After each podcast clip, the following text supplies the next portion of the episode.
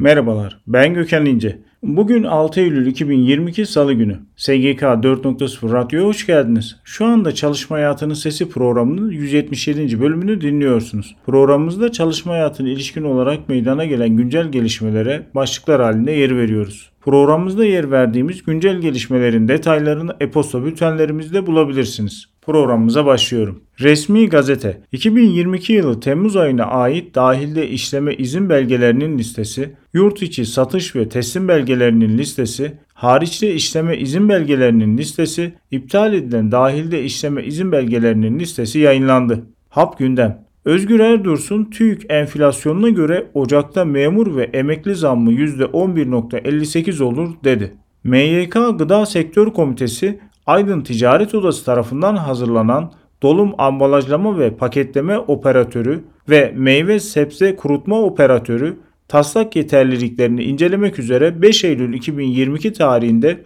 29. toplantısını gerçekleştirdi.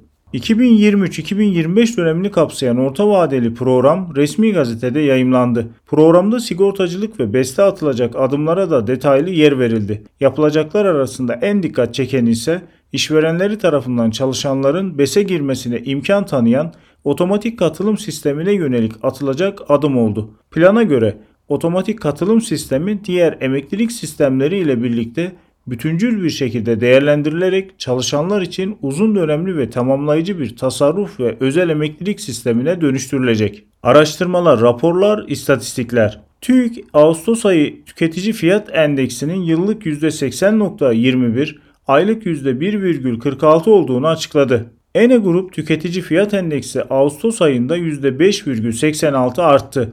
Yılbaşından itibaren 8 aylık dönemde ise artış %91,62 olarak hesaplandı. Diskar, emekçinin ve emeklinin gıda enflasyonunun %115 ila %133 aralığında olduğunu açıkladı. İş sağlığı ve güvenliği Ortak bilinçle hareket etmek isteyen iş güvenliği uzmanları İzmir ve Manisa'da bir araya gelerek iş güvenliği uzmanları birlik platformunu kurdu. İlk toplantılarını gerçekleştiren uzmanlar amaç ve ilkelerini belirleyip yasal bir zemini oturtmak için çalışmalar yaptı. 11 Aralık 2022 tarihinde gerçekleşecek olan İSG sınavına girmek isteyen adayların bakanlık tarafından yetkili eğitim kurumlarından eğitim alması gerekiyor. Yetkili eğitim kurumlarından alınacak eğitim için son kayıt günü 6 Eylül 2022. İş Sağlığı ve Güvenliği Uçuş Kurulu Ağustos ayı toplantısı gerçekleştirildi.